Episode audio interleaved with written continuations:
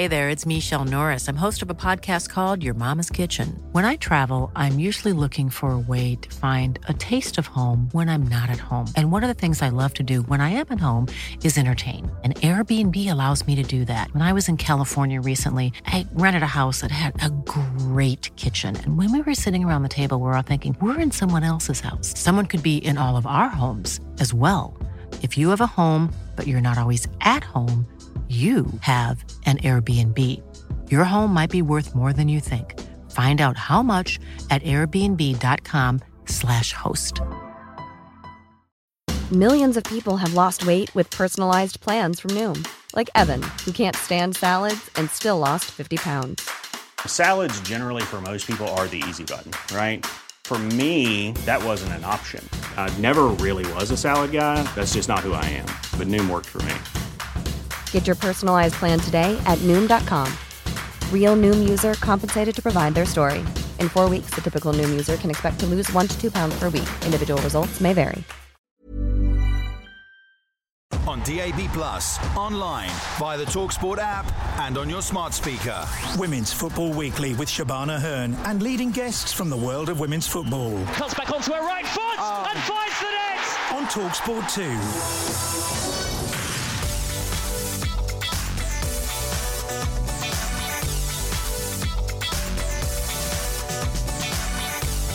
Good evening, how are you? Welcome along to Women's Football Weekly. More trouble for Gareth Taylor as Manchester City succumb to a third defeat of the season. Mistake by Stokes. Hasegawa is in, and that is that. Arsenal hold on to top spot with another emphatic victory. Not the greatest from Hannah Hampton. Is this going to mean a third? It is! It is absolutely spectacular! They can't believe it! Katie McCabe! What a sensational goal that was. You're listening to Women's Football Weekly on Talksport 2. My name's Shebahn in for Faye Carruthers, and uh, we're also going to be covering more today coming out of the US after a harrowing story broke this week.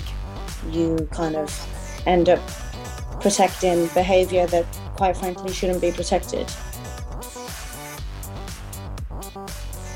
It's all on the way on Women's Football Weekly on Talksport 2. Women's Football Weekly with Faye Carruthers. I'm Mary Earps. You're listening to Women's Football Weekly on Talksport 2.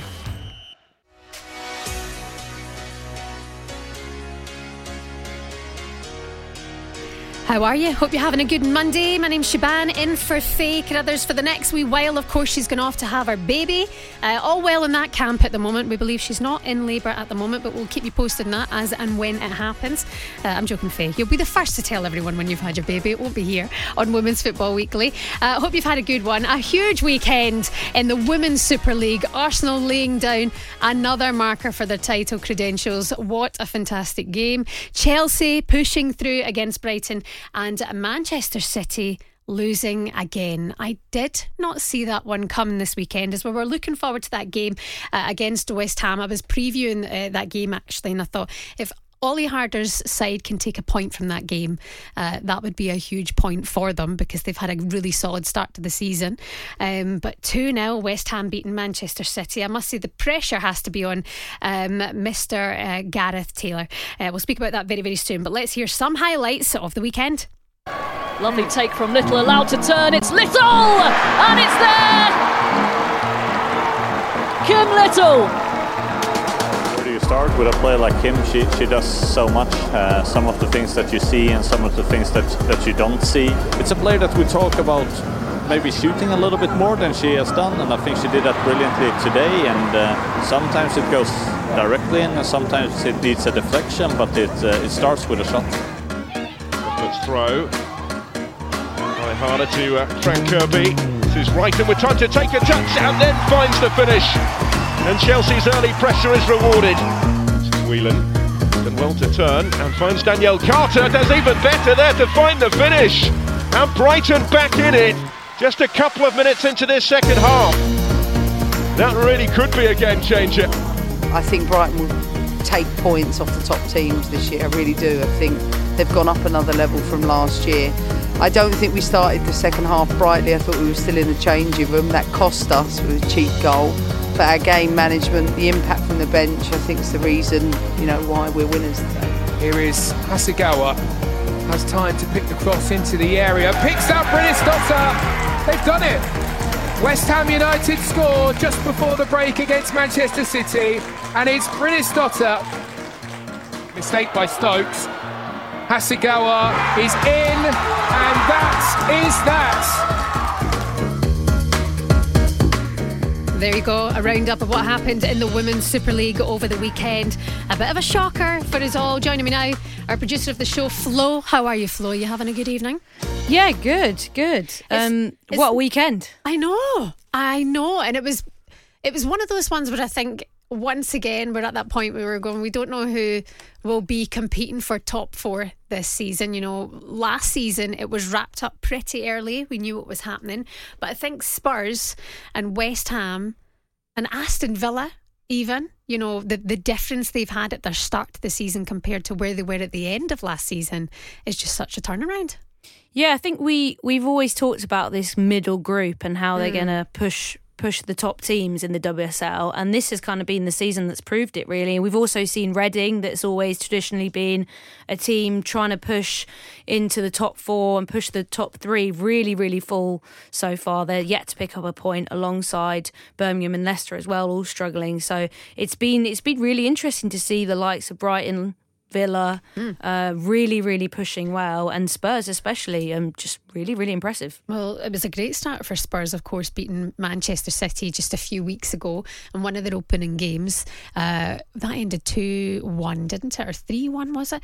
Um, but anyway, they got the win, and it was a massive three points, almost gifted to them by Manchester City. And then what happened with West Ham and Manchester City, uh, of course, last night was an absolute shocker. I don't think many of us seen that coming. Now, let's get into Manchester City because obviously there's some problems there right now with injuries. Um, but can Gareth actually look at his squad and say, my squad isn't good enough with the people who are off. Of course, he's missing Lucy Bronze, uh, their captain Steph Houghton, their number one goalie Ellie Roebuck as well, and then there's question marks over Vicky Losada uh, and her and her um, injury issues as well. However, he's got a strong side without those women. Do you agree? I think so. I think there is a bit of a lack of depth um, compared to Chelsea and Arsenal for sure. Um, and I think there is, it seems, a reluctance to play academy players, to play younger players. Ruby Mace, who they brought in from Arsenal in the summer, she's yet to start a league game. She didn't play yesterday. Jill Mm. Scott, again, started at centre back. It seems intriguing and bizarre to me that a player with loads of potential played at centre back last season for Birmingham City, obviously is comfortable in that role, isn't playing there, and Jill Scott, who's never played there before, Mm. played there midweek with some success against a poor Leicester side, is chucked in at the deep end. Um, and um, credit to West Ham for hassling, for pressing, and for getting a result. Um, and I, I just don't really know where Manchester City go from here, really, because I imagine the mood in the camp must be pretty tough, especially when you've got some real leaders like Steph Houghton, like Mm. Lucy Bronze, unavailable and, and sitting on the sidelines. Absolutely. And you mentioned Ruby Mace there as well. We were really hoping to see, you know, her debut for the club as well. And she did have a strong season. Bear in mind, she's only young. She was between Arsenal and Birmingham uh, last season. And she definitely saved the day uh, for Birmingham towards the end of last season and saved them from relegation. So we know that she can provide goals when, when needed and she can perform well under pressure. Why is she not getting a start? Why sign her? I don't know. I don't know. I think I think like I said, I think there is really a reluctance to play with the younger players. I think Gareth Taylor's looking for experience. He's looking for the characters he's mentioned to get them out of this tough tough situation. But at mm. the same time, you've got to work with what, what you have at your disposal. And with so many injury issues, you kind of think, well, why don't you play a player that's comfortable there? Alana Kennedy Yeah. has had two games at centre back for Manchester City where she started and she struggled in both of them. Um, and I that one of them was against Arsenal, one of them was against the Spurs. And I feel like if that's not worked, if you've gone with experience in Alana Kennedy, Kennedy and that's not worked, you know, why not go with another throw of the dice and try something else? And I Mm. think it must be frustrating as well if you're Ruby Mace Mm. to know that, well, everyone's injured and I'm still not getting onto the pitch. It must be frustrating. Absolutely. And uh, you look at their last season as well. I think we tend to forget that it was only in the final few games of the league that Manchester City come in in second place and Chelsea took the lead. They were strong contenders. Starting the league campaign this way this time round isn't isn't good for them at all. Do you think he'll be under pressure? I think so. Yeah, I think so. I mean, they're effectively already out of the title race, let's be honest. I mean, it would take a lot for Chelsea and Arsenal to lose a couple of times. I mm. think I can see Arsenal losing once this season, perhaps when they play that return fixture against Chelsea. Maybe Chelsea will lose twice this season, but I don't see either of those teams losing more than twice this season. No way. So they would have to then drop a lot of points elsewhere in draws or or, or defeats or surprise defeats anyway. So I'd be really surprised if City can make up any of that ground. And also, they also now need to worry if they're even going to qualify the Champions League. Absolutely. And looking ahead to this weekend as well, Saturday the 9th of, of October, it's the, the, the derby, you know, against United. United looking pretty strong as well uh, under Marc Skinner and had a very good win over the weekend over Birmingham. I thought it would have been an easier win for Manchester United. Birmingham defended very well, but how do you predict the next fixtures going for Manchester City? They've got United, then it's Everton, then it's Chelsea. I mean, can they take three points from any of these games? I think the Manchester derby is going to be a really interesting one. I think if Man United can beat a weakened and fragile City, they can really put down a marker to try and get that third Champions League spot. And Manchester City will seriously be in trouble then and can perhaps kiss their Champions League chances goodbye if, if United beat them next weekend. Because I think Manchester United have already shown that they might struggle against the best teams in the league. That that result against Chelsea was obviously pretty pretty mm. crushing. Mm. But City are hurting, and that that's not just kind of mo- like in terms of morale. Physically, they they, they haven't got a lot of strong players at the moment. So this is a perfect opportunity for Manchester United to lay down a marker. And I don't think they've ever beaten them in the league. They've certainly drawn against them, but I don't think they've ever beaten them against the league. So uh, Manchester United beating them on Saturday would be huge. Yeah, it would be. Talking about the Champions League as well, you look at Vicky Losada, who's come in over the summer from Barcelona, Champions League winner for Barcelona last season, not to be competing because they're already out. And then the chances of maybe not be competing in the Champions League next season is got a heart for a player like her as well.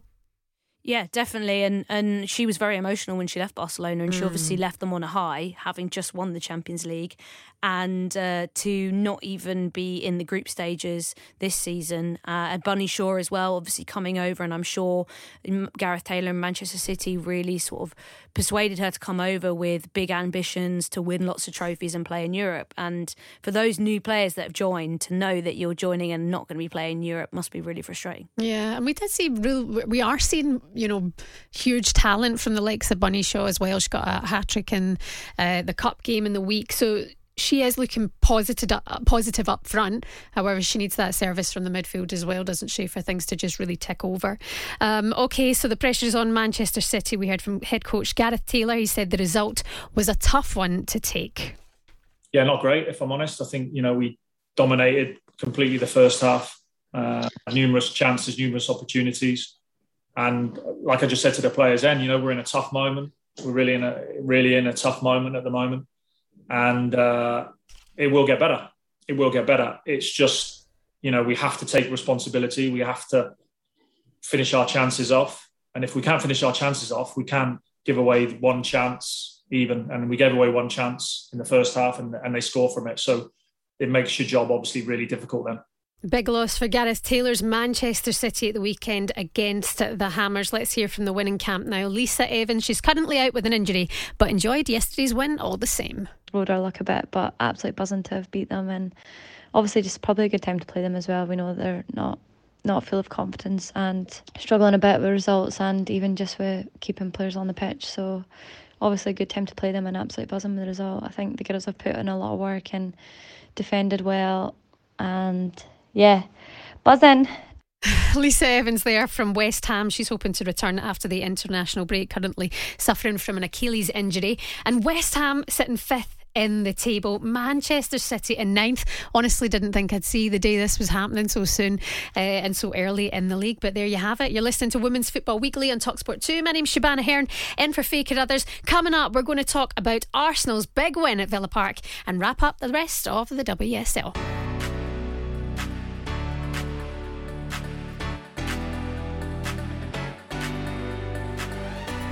How are you? Hope you're having a good Monday evening. This is Women's Football Weekly on Talksport 2, the only national radio show dedicated to women's football. My name is Shebahn Aherne. Hope you're having a good Monday evening. And don't forget, if you miss any of our shows or you want to listen again to our podcast, it's available on the Talksport app. So just download that right now. Why not? Uh, and Arsenal, what another weekend they've had. They remain top, going nine games in nine, unbeaten under Jonas Eidevall. Uh, Flo Lloyd Hughes, our producer of the show, with me as well this evening. Flo, there's something about Arsenal this time round. You've seen a couple of their games since we come back this season. There's a little bit of a spring in their step. The the strength and depth of that squad and the fact that he's rotating his players just the way he wants to with a smile on his face. There's there's like something going on there at the moment. They're looking good. Yeah, it's funny as well because I was at the Leicester Spurs game yesterday, but actually I couldn't help but think about the Arsenal game while I was sitting in the stands because I actually think it's it's really interesting how the narrative of a season can flip so quickly, or the narrative of the WSL can flip so quickly because last season, with all the recruitment that Chelsea did, with how good that Chelsea front three was, the Kerr and Kirby combination, all we were talking about is how much can this Hayes Chelsea side win? Hmm. You know, when are they going to win the Champions League? Not if they're going to win the Champions League. And now that whole narrative has just completely flipped. Hmm. And now it's all how many trophies are Arsenal going to win this season? Can they beat Barcelona in the Champions League? We're going to touch on that later. But you know, what what are they going to lose this season? And it's I find it just incredible how with a new manager as well that quickly with with the recruitment that they've done that it's just clicking and gelling so well. It, i mean and Iwabuchi and Tobin Heath it's like they've been playing together for years. It's just the connection and Kim Little you know, in her absolute element. It's just so impressive. Mm, absolutely. Mana Iwabuchi has to be that player who is just an absolute treat for everybody to watch. A really special player, Japanese international. She played with Vivianne Miedema uh, at Bayern Munich a few seasons ago. And uh, I was actually speaking to Vivianne Miedema I think it was in the summer, and she was saying that she really wanted Mana to come in because she knows that the link up that they can do and the type of player that she is, she can change the game. And sure enough, she did that on Saturday, didn't she? Because it was uh, Villa hosting Arsenal at Villa Park. The first half, Flo, I know you weren't at that game. I watched it on the telly. It was it was incredible. I actually thought, okay, if this goes this way, Villa will take a point from from this fixture, which did not seem possible. They, they, they defended so well in that first half. Uh, what happened then at half time was Mana came on, you know, and the game just changed. You know, she creates so much play. She's a, such a stunning little player. Yeah, and credit to Villa, they defended really well in that first half. And I, I, like you, I thought they might snatch a point in really bad conditions. I mean, it was really, really hard to play a lot of that match in the way that they did. But yeah, it just felt like kind of Little and Iwabuchi sort of release the shackles a little bit, and then obviously once a couple of goals come it, go in, it's so hard to defend and heads are down, and you're kind of like, well, you know, we can't, we can't, we can't hold out any longer because the quality is that good. Yeah. Um, so you know, credit for to Villa for giving it a really good go of trying to snatch a point, but Arsenal, you just don't see many teams being able to stop them this season. It would have been crazy if they had stopped them this Yeah, season, especially exactly. Villa. But like that, that first half, but his bench was sitting there waiting to change the game, and Mana absolutely did that. Um, talking about the goals as well, Kim Little got another brace from her. She's really sprung into form. I know she had some injury problems last season as well, but something about her under Jonas possibly uh, really changing her state of mind and the way she is playing. She looks hungrier than ever, um, and she's had the most minutes under Jonas Eidevall as well. What does that say about how he sees her as a player? Yeah, I think I think he's putting a lot of responsibility on her, uh, as well. I mean, she she's been wearing the cap- captain's armband this season. Um, she seems to be really enjoying that role as a leader, um, and you know penalty responsibilities as well. Um, she's yeah, she's in her element, and it's it's funny how I think maybe even announcing her retirement for international football is almost like a weight has been lifted off her. I don't know, but she does seem like a new player, and I guess for her it's all going to be about keeping fit. Mm. And that's the same for a lot of Arsenal players. I mean, Arsenal fans are joking at the moment about how sort of ridiculous it is that they're managing to keep so many of their players fit because the narrative always around Arsenal is injuries, injuries, but everyone seems to be fit and healthy at the moment. So as long as that continues, then they just seem like an unstoppable force. Yeah, and um, Villa as well. we- Endau, I thought had a fabulous game. You know, defended well, like we say, that first half, of course, then conceding four goals. In the second half, it doesn't look like it was the best game, but she had a really good personal performance, as did in the first half Hannah Hampton, Aston Villa's goalkeeper. We've been hearing a lot about her over the last um, couple of seasons now. Only young. I think I heard, Flo, now don't quote me on it, that she was wanted by about eight clubs in the Women's Super League.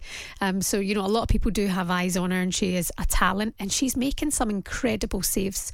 But she is only young. We have to we have to think about it like that. But you do see then the shoulders drop and the head go down after the first goal goes in, then the second goal goes in. How does she keep her momentum going forward and, you know, keep her chin up for games like that? Because when they start to win and the mood starts to drop, you know, it doesn't reflect very well on the team.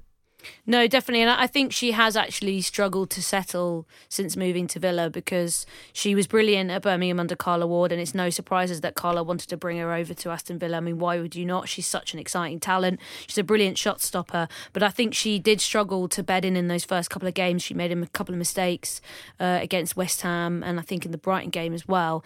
Um, but she did look more comfortable on Saturday, bar that sort of short, bad clearance to Kate McCabe that then set up her ridiculous 40 yard lob. But I think, you know, Hannah Hampton's only going to grow, really. And, and she's so young in goalkeeper terms as well. Like you said, she's still got so much football ahead of her. She's going to improve. She's going to get better. I think it's just confidence, isn't it? It's just confidence and mindset. And it will probably help her this season being in a Villa side that's already started the season fairly well mm. and winning games because obviously she was part of a Birmingham side that it was just backs against the wall 24 7. And that must be really demoralising demoralising. Yeah, absolutely. Aston Villa up against Reading uh, this Sunday. That'll be an interesting game. Do you think Villa can take three points there? Uh, I really do, yeah. I think Reading are struggling defensively. I, I think their recruitment um, up top hasn't been terribly uh, terrible. Sorry, I think I like Tash Dowie, I like Justine yeah. Van Havermaet. Um, I think Deanne Rose is a brilliant talent. So I think they'll get goals this season, or they should eventually start getting goals this season. But defensively, they're going to really struggle. So I think Villa will have eyes on that as a definite three points target. Absolutely, and then Reading will have eyes on Villa for going right. This is our time, you know, to take points from this game. Um, like you say, they've got proven goal scorers in that team. It's just not happening yet. Um, let's look then at Chelsea's game at the weekend as well. That was on Saturday, 3 1 uh, over Brighton. We could have predicted this, I think. It feels like Emma Hayes' side uh, have really turned a corner from their opening game against Arsenal. She did not like that. Um, and you can tell that they're on one now um, and scoring lots of goals uh, as it goes as well. And a hat trick of assists for Fran Kirby again unstoppable this season. Yeah, and the, and the you know we could talk all day about the combination of Sam Kerr and Fran Kirby. They're just an unbelievable partnership. Um, and the form that they're in, there aren't many combinations like it. And that's probably heartening for Emma Hayes to know that even though Arsenal are taking this advantage, having beaten them and stretching a bit of a lead at the top, mm. she'll know and be confident that come that return fixture at Kingsmeadow, she's got the best strike partnership in, you know, European women's football, maybe world Euro, world women's football right now. Mm-hmm. So they're going to be tough to contain. Absolutely. Looking at her bench as well. There's strength there. Somebody I want to see now is Lauren James. What's the update on her? Do we know what's going on with her? Injury? I think the latest, uh, uh, Emma Hayes, sort of a couple of weeks ago, was asked about in a press conference, and she just said that that she wasn't ready. Mm-hmm. Um, I don't know if it's a physical fitness thing or, or what. And Casey Stoney was very protective of Lauren James during her time at Manchester United, and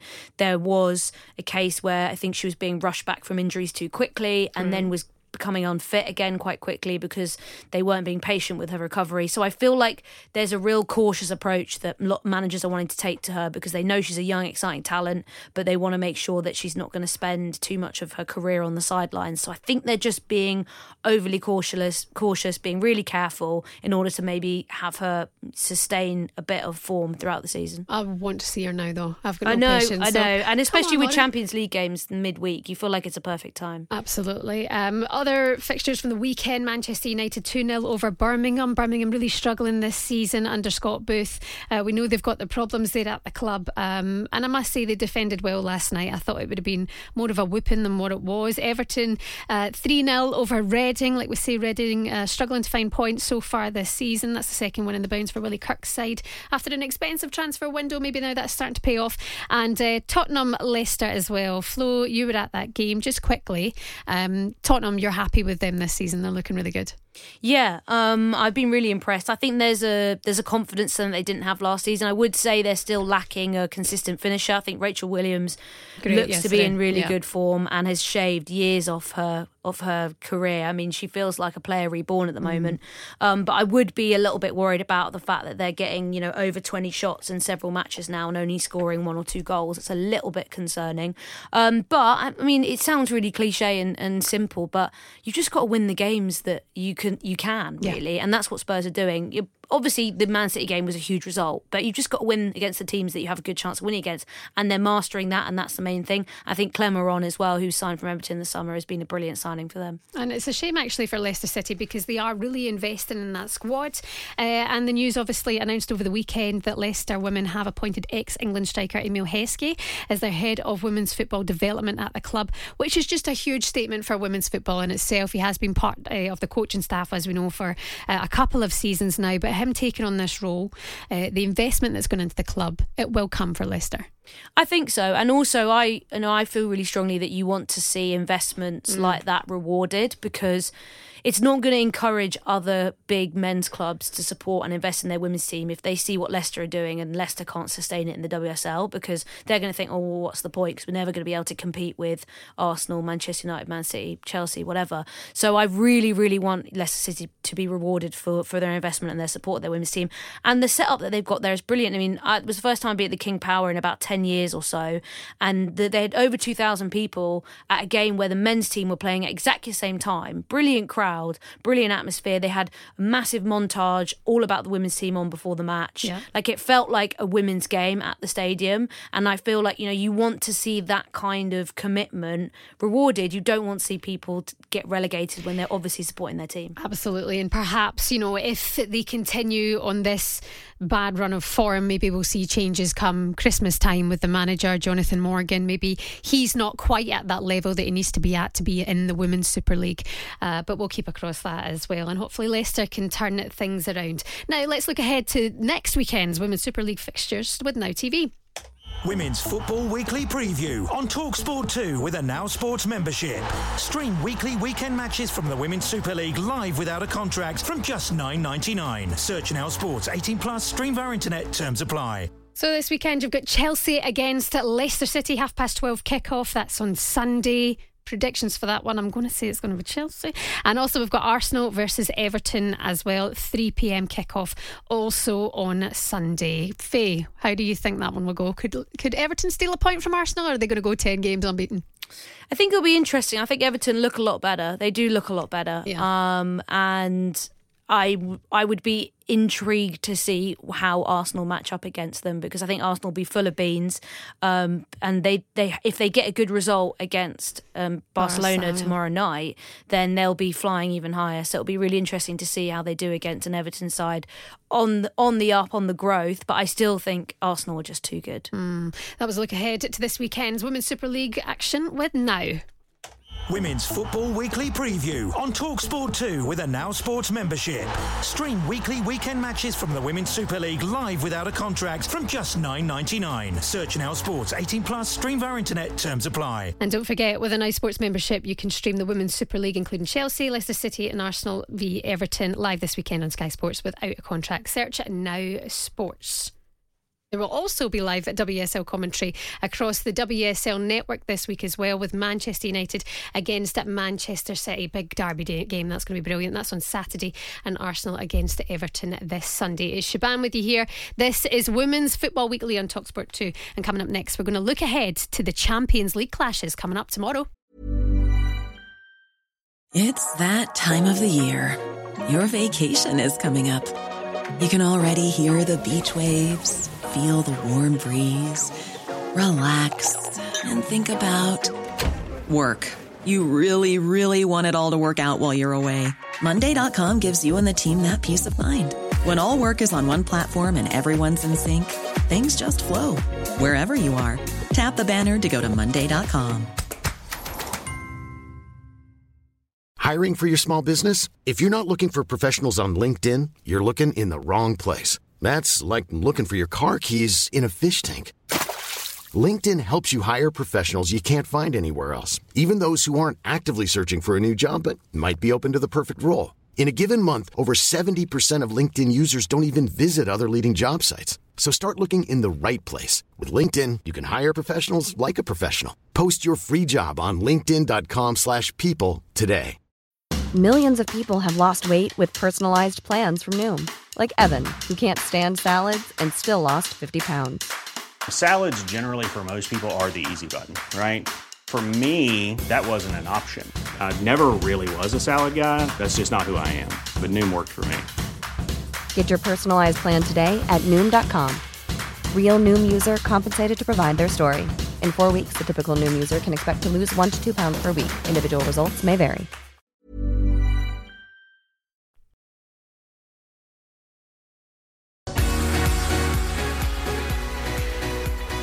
Hello, hello, hello. How are you? Hope you're having a lovely Monday evening. You're listening to Women's Football Weekly on Talksport 2. My name's Shebahn Aherne, in for Faye Carruthers. Of course, she's gone off to have a baby, uh, and we'll be back with you, I think, in a couple of months. I might be looking after the baby actually for then.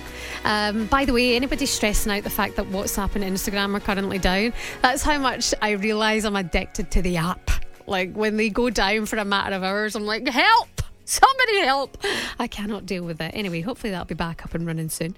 Uh, Flo Lloyd Hughes with me as well this evening, and we're going to look at the championship results as well from the weekend.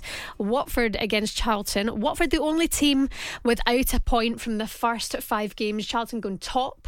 Um, looking strong this season, Charlton. Also, Durham 2 and Lewes nil. Blackburn Rovers, uh, London City Lionesses winning 2 1 in that game. It was nil nil Crystal Palace against Sheffield United.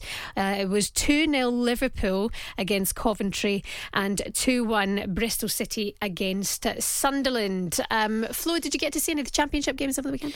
Uh, I've caught a couple of highlights on the FA player. Um, and yeah, Charlton doing really well under Karen Hills. It's been a really good season for them. I would say Matt Beard has bounced back well with Liverpool. Um, they lost their first game of the season, which was a bit of a shock, Hmm. but they they pushed a little bit since then. I think they've won two of their open, three of their five uh, games so far this season. They're currently third in the table, and it's probably going to be well. Realistically, you would think it was going to be a bit of a three horse race between Sheffield United, Durham, and Liverpool, but somehow Charlton have kind of come out of nowhere uh, and put their hat in a ring for promotion. And this the first season as a full time professional side, so it's also another one, I guess, a bit like Leicester. Yeah. it's good to see that investment rewarded with them really pushing some of the bigger names down there. Absolutely. Matt Beard, as you mentioned, they're turning things around now at Liverpool.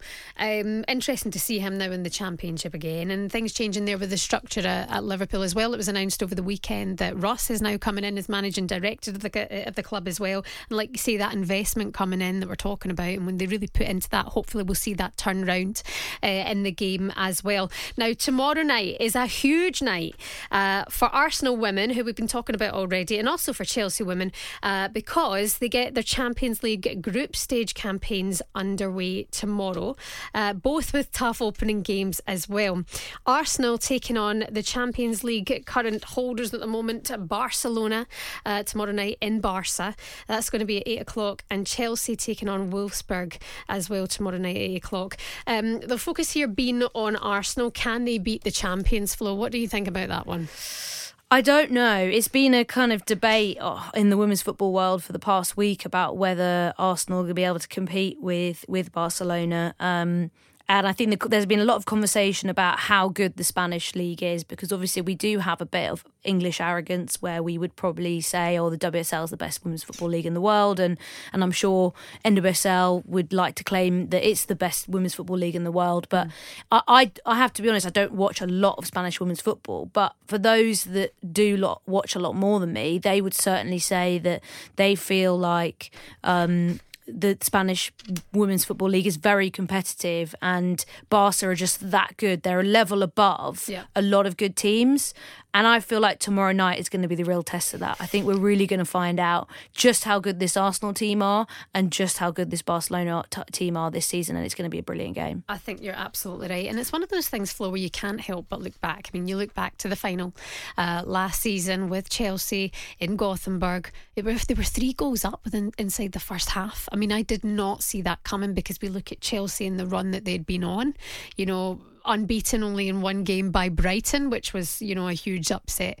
But to see them going into the Champions League final uh, and get beaten so badly on such a platform was a surprise. Barcelona have the power to do that. They've got such a strong squad of world class players. Uh, Arsenal will meet their match tomorrow night, considering they've had such a strong start to the league. Yeah, and I think um, Arsenal will have to probably take a very different approach to how they have for a lot of games this season because I think they'll have to perhaps be a little bit smarter, take fewer risks than they have this season because they could find themselves without a lot of the ball. Um, and Jonas Eidevall has has allowed them to do that this season with creating a bit more of a direct approach where they don't necessarily always need to be in possession. I think that's going to be really important tomorrow night because Barcelona are probably going to want to have a lot of the ball, and Arsenal are going to have to be switched on to make sure that they don't make mistakes because any mistake is going to be pounced on. Absolutely, and a starting eleven as well. I mean, it's out of question at the moment because we haven't seen the same team line up week in week out. You know, we haven't seen that in the nine games that they've played. Um, so it'll be interesting to see who'll start and who'll be coming out, coming on. Maybe a man at a half time to change the game depending on how it's going going. Uh, but Jonas Eidevall is in Barcelona now. In his pre match press conference earlier today, he said it's a very good football team, uh, but they are also beatable. It's 11 humans against 11 humans tomorrow in Sweden we say it's a shovel is a shovel. Uh, a game of football is a game of football. So that's his thoughts on tomorrow night's game against Champions League winners Barcelona. And all the games, by the way, uh, are available for you to watch on DAZN's YouTube channel, and they're free as well. So that's Barcelona against Arsenal tomorrow night at Tuesday. Um, sorry, yeah, Tuesday at eight o'clock, and also Chelsea against Wolfsburg as well. Chelsea Wolfsburg. Do you think they can suffer an upset from this one, Flo, or do you think they've got this one down? I think they'll be all right. I and mean, we know that Wolfsburg pushed Chelsea right to the wire last season in that quarter final, um, and it was really, really difficult for them. But I think Chelsea have learned a lot. I don't think Wolfsburg are the team that they used to they used to be, and, and the, the banana skin that they used to be for Chelsea. I think I think Chelsea will be will will top that group, um, mm. and I think it's going to be really interesting to see how um, Wolfsburg and Juve maybe try and push Chelsea for for that top spot. And looking ahead to Arsenal's game tomorrow, we've been speaking to Beth Mead, Arsenal winger, who's gone under a bit of a rebirth at the moment underneath Jonas Eidevall. Um, and she's been speaking to us about how she's bounced back in style after losing out on a Team GB spot. Yeah, obviously, really um, pleased with my start to the season. I think, you know, with the disappointment of not going away to Team GB in the Olympics in the summer, was a tough one to take, but I think you know I've got my head down in pre-season. I've worked hard, and I think playing the way I am at the moment is probably the best reaction that I can give to obviously the New England manager and obviously my new manager at Arsenal. So yeah, I'm really pleased about that. Obviously a great start from the team also, which also helps me individually.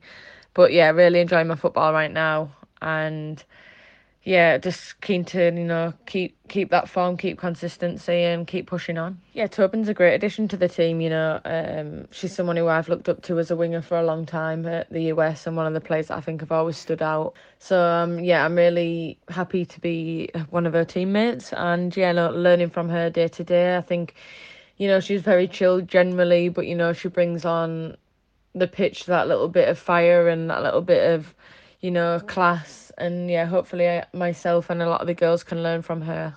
Arsenal winger Beth Mead there speaking to us about the the transformation that she's having. That's the only word we can really describe it as because I remember seeing so many of the games last season and and Beth just not being on form and spending some time on the bench as well and just not her best under Joe Montemuro.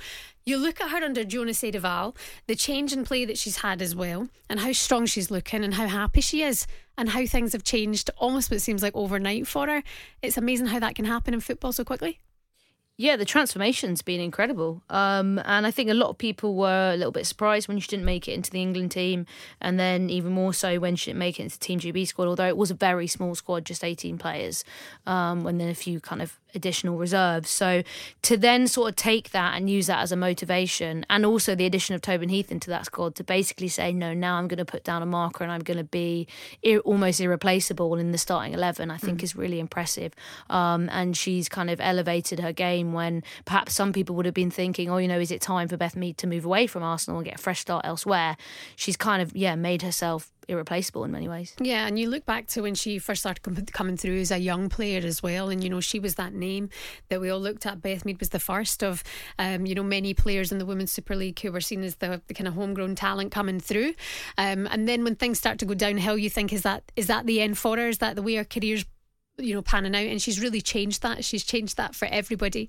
Uh, it's amazing to see uh, she seems in a very happy place. I know she's got some things going on um, in her personal life at the moment with her family but she is focused on her football. And I guess as she said there in that clip that we heard from her she bases that on the team around her as well. She seems in a very very strong place. So fingers crossed for Beth Mead at the most assists at the moment in the, the Women's Super League as well. She seems to be on flames and a few goals as well. You look back to that opening game of the season against Chelsea and those goals that she put in, albeit one of them offside. We won't go back over that ground. Emma Hayes will start crying. Um, but you know, when you look at her in that in, in that game, she was a world class player that day, and it was just really, really refreshing to see her in that mode.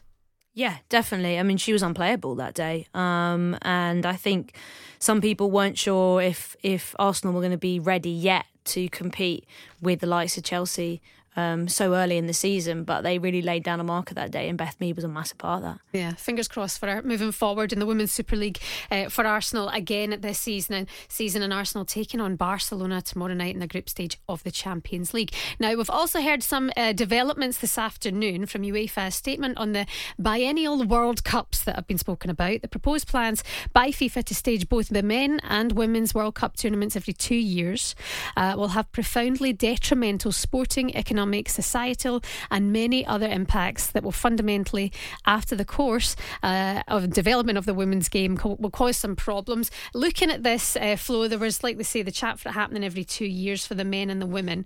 But the, the point is that the, in this statement is they all need to sit together before they can make uh, these things come together. Um, the fast paced nature of the so far very selective consultation process and an all but agreed proposals have not allowed a careful reflection on what is in the best interests of the future development of women's football or adequately assess the possible irreversible consequences such a change might entail. I don't know who wrote that, but somebody with a very big vocabulary. You're listening to Women's Football Weekly and Talksport 2. Shebahn with you here. Coming up next, we're going to be discussing the huge story in the US in the women's football world this week.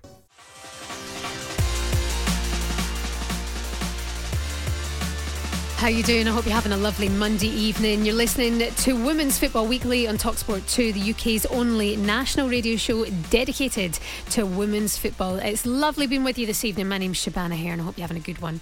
Um, okay, so bad news coming out of the world of football for women this week. On Thursday, a huge story was broken by The Athletic detailing allegations of sexual misconduct and abuse from one of the top coaches in America's National Women's Soccer League. The incredible piece by Meg Linehan and Katie Strang detailed experiences of Sinead Farrelly and Mana Shim, who had both been coached by Paul Riley at the Portland Thorns. Now, the story shocked and disgusted many of us and the women's football community and sparked an outpouring of support from top players, including Megan Rapinoe and Nadia Nadim. Now, joining us now live to talk about this is Steph Yang from The Athletic. Good evening, Steph. How are you?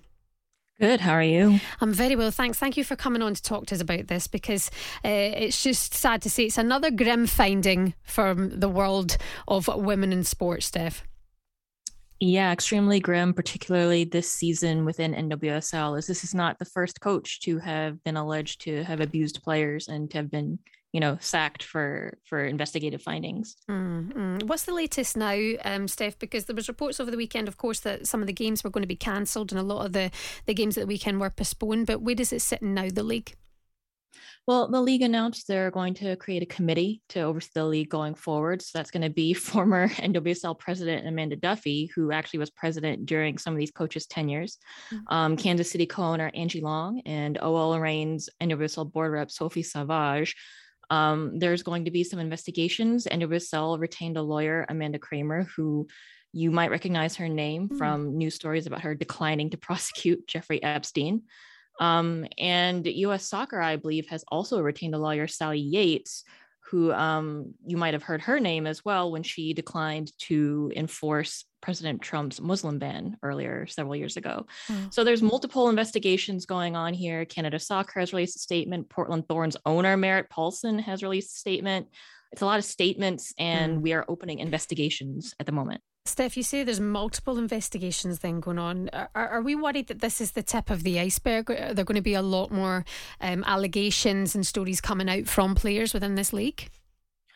I'm not positive. I think that perhaps there might be because as we saw there were so many bad actors um, richie burke for example at the washington spirit who was also recently fired after an investigation um, that you know it, it, does seem like it's a systemic cultural issue. I don't necessarily know if there's going to be further allegations of abuse as severe as what we heard with the north carolina courage but i certainly wouldn't be surprised which is a very sad thing to say but mm. it's kind of the cultural state of not just women's soccer but you know sport at the moment. Yeah you're right. Sport is a, it's a movement. Is is one of those things now that if it's happened once it's probably happened um, many more times, which is sad to say.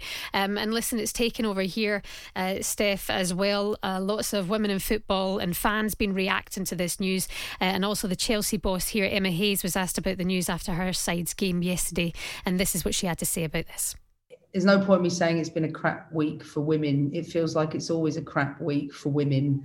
Um, and the, I want my son to grow up knowing that uh, he's to respect women and that he's to understand yeah. that when a woman says no, she means no, and that he's going to grow up, I hope, to, to be a young man that um, doesn't uh, exploit the sexual differences between us. And I think that all of us hope for a place where we feel safe on a daily basis to go to work, to walk the streets, to to live our lives without threat and fear. And that's not about what's gone on in America in general. I want a better place for women, as we all do. Um, but it starts at home. So for me, my job is about educating my son to make sure that that he understands the importance of you know women and and uh, how how you look after us and not take advantage of us Wow, Emma Hayes, Chelsea boss, there talking about the news that we heard uh, this week. Steph Yang also with us from The Athletic this evening. Uh, Steph, we heard from Alex Morgan and Megan Rapinoe, you know, queens of the United States when it comes to football and when it comes to making a stance. Um, how important has it been them coming forward and, you know, speaking up for these uh, abuse victims as well? I think it's very important that Alex Morgan was willing to put her name on the initial reporting because, as uh, my colleague at The Athletic reported, she initially helped Mona Shim try to navigate the HR system and file a complaint and see what structural help she could get. And that is part of why NWSL actually has an anti harassment policy now. And so it, you know you you want to say we should just be able to believe these women but alex morgan has the stamp of you know the national team she's a well-known figure yeah. and the the fact of the matter is um, her lending her name to this is it she she has cultural cachet mm. and she has some protection. So I think it, it is an important part of the story. Absolutely. And Steph, it's important to say as well that no matter who you are, it doesn't matter who you know in these circumstances. Um, if you're a woman in sport, if you're you know a young athlete, if you're getting put into you know after school clubs at such a young age and the people who are there supposed to be in charge of you and looking after you uh, are you know abusing you and maybe you're not even aware you know it's important to talk because you will be heard in this day and age I think so. Um, as you mentioned with the school age kids, that's mm-hmm. really where it starts. We, I'm not sure how it is in the UK, but in the US, we certainly have a culture of just listen to your coach, do what your coach says, don't speak up because you might be endangering your your athletic career. And you know, parents to a certain extent also play into this because they might be afraid to endanger their child's sporting future, or or they're silenced by the club for for wanting to speak up and seen as you know an interfering parent. So it it starts very young that we um, normalize this kind of behavior, these lower boundaries between players and coaches or staff. Hmm. Yeah, absolutely. And just while we're on this conversation just now as well, I think it's fair to say, you know, if you're a women's footballer, if you've had any experience of this, you don't you don't sit on that. You can talk to anybody. You will be heard. And I think what's important to take from this as well is that you can stop other young girls. You know, we want to see women's football grow in this country. We want to see it in America. We are starting to see that now, um, but you know, not at the hands of people who are who are taking advantage of of youngsters or any women, uh, for that matter. Um, and also, we've heard from Alex Morgan. She said said in this piece the league was informed of these allegations multiple times and refused multiple times to investigate the allegations. The league must accept responsibility for a process that failed to protect its own players from this abuse. It's really strong stuff. We also had an open letter from Merritt Paulson, the majority owner of the Portland Thorns team and the Portland Timbers, was released today, and it said, "I deeply regret our role in what was clearly a systematic failure across women's professional soccer." So it does seem, Steph, that action will be taken, and any and any bad ruse will be will be weeded out. I certainly hope so. You get the bad feeling sometimes that these important or like more powerful actors, they Yeah. they all protect each other. And then US Soccer, NWSL, Portland Thorns, FIFA, US Center for Safe Sport, they're all opening their own investigations. And so I'm hoping what they'll be able to do is, you know, put concerted attention on this instead of kind of just passing the buck around to who who was responsible, who knew what when, that sort of thing. Yeah, and huge respect to Meg Linehan um, and Katie Strang for breaking this story, but more importantly to the victims, Sinead Farrelly and Mana Shim, uh, who have uh, detailed what happened to them at the hands of uh, Paul Riley at the Portland Thorns. And uh, here's hoping that is the end of that for all uh, women in sport, women in football, wherever you are. It, you do not deserve it. And if you're going through anything, you have to speak up. Uh, listen, Steph Yang from The Athletic in New York, thank you so much for joining us this evening. We appreciate it. Thanks for having me on. Thank you, and thank you so much to our guests as well. We had uh, Lisa Evans, Beth Mead, and producer Flo. Flo, thank you so much. It was lovely doing my first one with you. Okay, she's finished. Flo's clocked off already. Uh, this is Women's Football Weekly. Planning for your next trip? Elevate your travel style with Quince. Quince has all the jet setting essentials you'll want for your next getaway, like European linen, premium luggage options, buttery soft Italian leather bags, and so much more. And it's all priced at 50 to 80% less than similar brands. Plus, Quince only works with factories that use safe and ethical manufacturing practices. Pack your bags with high-quality essentials you'll be wearing for vacations to come with Quince. Go to quince.com slash trip for free shipping and 365-day returns. Hi, I'm Daniel, founder of Pretty Litter. Cats and cat owners deserve better than any old fashioned litter. That's why I teamed up with scientists and veterinarians to create Pretty Litter. Its innovative crystal formula has superior odor control and weighs up to 80% less than clay litter.